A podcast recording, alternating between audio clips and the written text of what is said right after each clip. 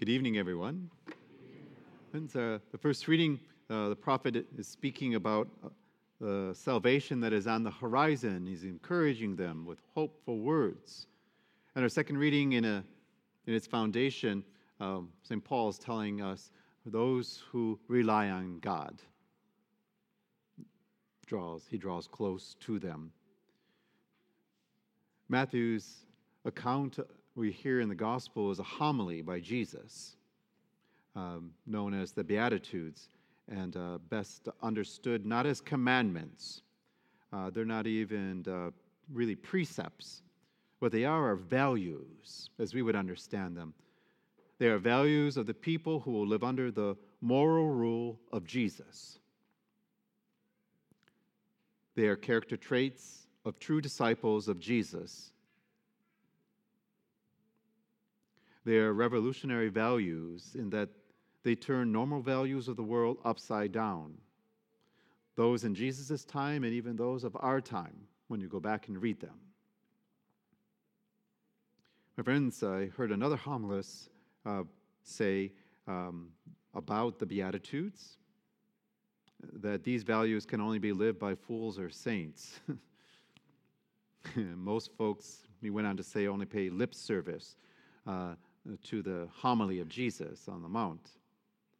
And yet, Jesus meant these Beatitudes for everyone who would listen. The Beatitudes define the Christian and not just canonized saints. Jesus says that the reign of God belongs to the people who follow these values. That is to say, that those who practice these values are living the very will of God deeply within their own lives now, and those who practice these values already possess God's kingdom. Go back and read. Both in this life and in the life to come. They belong to God and they will always belong to God.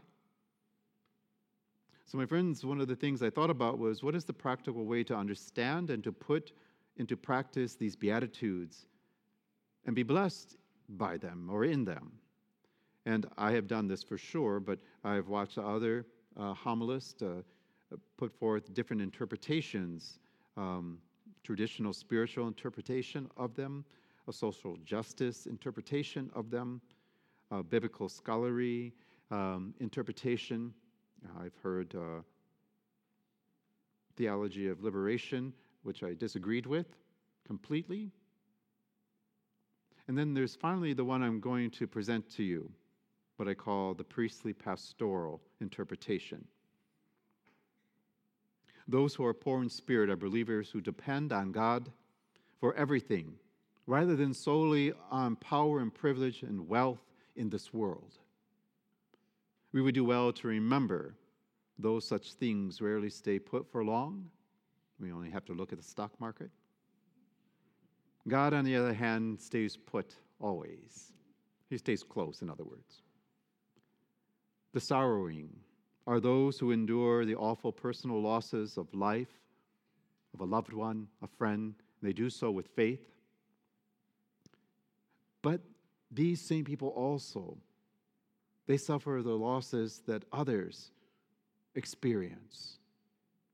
And in addition, they mourn the wickedness that plague our world in times. They mourn this. And they mourn those who have no faith. They do not hate them, they mourn them. These sorrowing but blessed followers of Jesus are also those who embrace with hope in advance the losses that will be demanded of them in the sorrow of being fully committed to Christ in this world. These are a form of persecution for us also. But we will endure in imitation of the Lord, who died practically friendless on Calvary, surrounded only by three women, when all the others had run away and left him. The lowly are those who are humble in that they are empty of selfish ways. And in this, they are very open to the very word of God, so ready that they wish to grow and grow. Blessed are those who hunger for and thirst for justice. But my friends, in sacred scripture, these words have a dynamic meaning. Here, our Lord is speaking of believers who yearn inside and out for righteousness and justice. And justice, in this sense, here is meant justification before God. And it is a yearning that all of humanity should stand right before God. For this, the believer must let the light of Christ shine before others so that the many people lost in our modern societal ways would come to understand the Lord's values and embrace them. For it is torment of souls to be out there in the darkness without a personal relationship with Jesus Christ, or at least with a very sound moral compass to guide them. So, some questions for your reflection. Are you beginning to get a bit lost yourself because of the influence of society and their ways and their truths, as they put it? Jesus in today's gospel seems to be looking directly at each one of us, you and I, and saying, You are the salt of the earth. You are light for the world now. That's scripture. So, do Jesus and his values still hold as the light that lights your own personal life and guides your way? Or has Jesus and his values faded a bit in the glow of society's ways and means, in the doctrines put forth by today's celebrities and role models, as they claim to be, false prophets? Would be my word. So, my friends, here's a basic one Is there a Bible in your home? And more importantly, do you actually pick it up and read it? Or is it on your smartphone? That's even better. Is it a part of the very culture and practice that is the domestic church? That is what I mean, the church that is in your home as a family. That is the domestic church your home.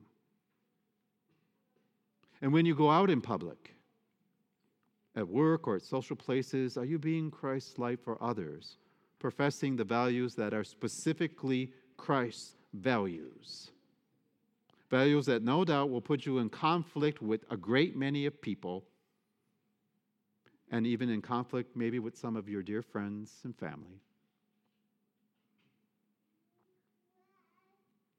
And these should cause your heart to be sorrowful. We should mourn this.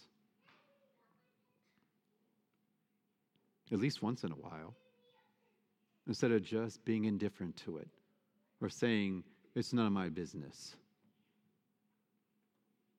These Beatitudes is God Himself telling us what kind of people we need to be in order to promote His kingdom. God Himself telling us that.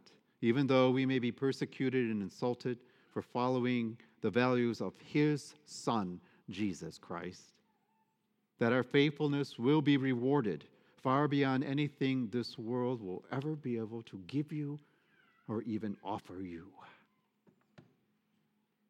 So I ask Have you embraced His values? Do you even know what they are? Because you can't embrace them if you don't know what they are. The Beatitudes, the Decalogue, the Ten Commandments, all together help us. Mother Church, and each other. Each other.